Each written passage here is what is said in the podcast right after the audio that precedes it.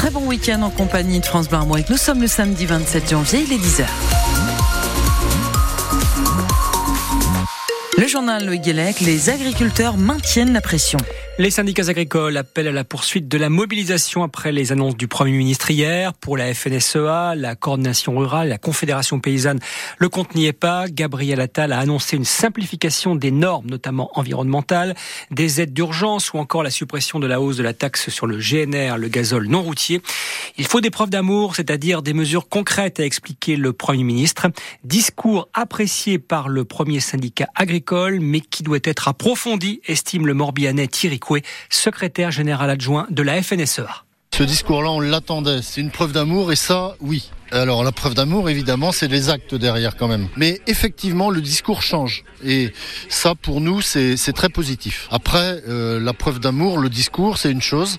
Mais la, réalité, on le sait, l'administration française est suffisamment complexe pour euh, qu'on regarde de près ce qu'on peut faire.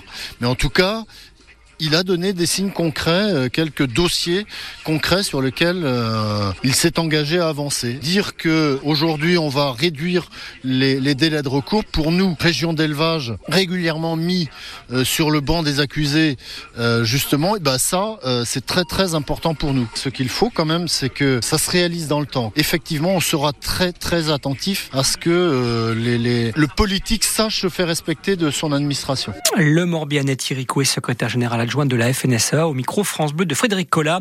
Une action est en cours en ce moment en Ille-et-Vilaine. Des agriculteurs de la FDSEA bloquent le Super U de Montfort-sur-Meux. En Bretagne, quelques barrages sont maintenus. Dans le Morbihan, celui de Carvignac près de Lorient. Dans les Côtes d'Armor, le barrage de Plouisy près de Guingamp.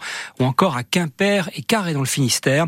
Au niveau national, les jeunes agriculteurs veulent organiser le blocus de Paris de la Petite Couronne à partir de demain soir. La loi immigration a été promulguée cette nuit par Emmanuel Macron de l'Inde où le président est en déplacement. Texte amputé de 40% de ses articles après la censure du Conseil constitutionnel. Une manifestation autorisée contre la loi immigration s'est déroulée